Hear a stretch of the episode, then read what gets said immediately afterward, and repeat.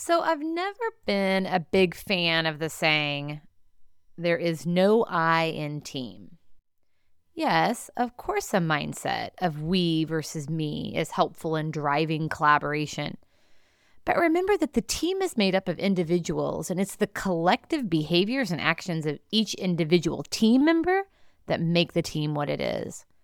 Every person on the team is contributing to the team's effectiveness. So, when we lead team development engagements at HRD, we also stress the development of each individual leader within the team. We hold up a mirror and ask each leader to reflect on what they are doing to support and or hinder the team. So this came to light during a recent conversation with a CEO about the dysfunction within his team. I was asking about the challenges, and he attributed the challenges to the disruption of two particular team members. He said that the team's issues are their issues, their inability to resolve conflict and work it out. So he was concerned that during the team development engagement, they would be singled out.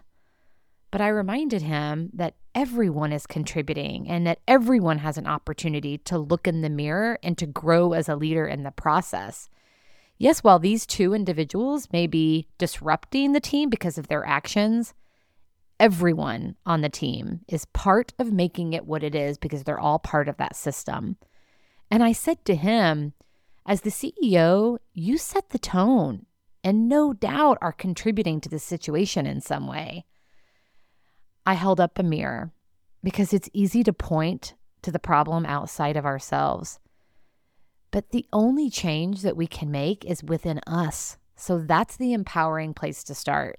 Asking yourself, what can I do to best support my team's success? And challenging yourself by asking, what am I doing that's hindering or getting in the way of the team's success? That's the empowering place to start. So the leadership lesson is this if you're part of a team, what you do matters to the team. You're part of a system, and everything you do has an impact on that system. Own your part. What a great way to take care of yourself and ultimately each other.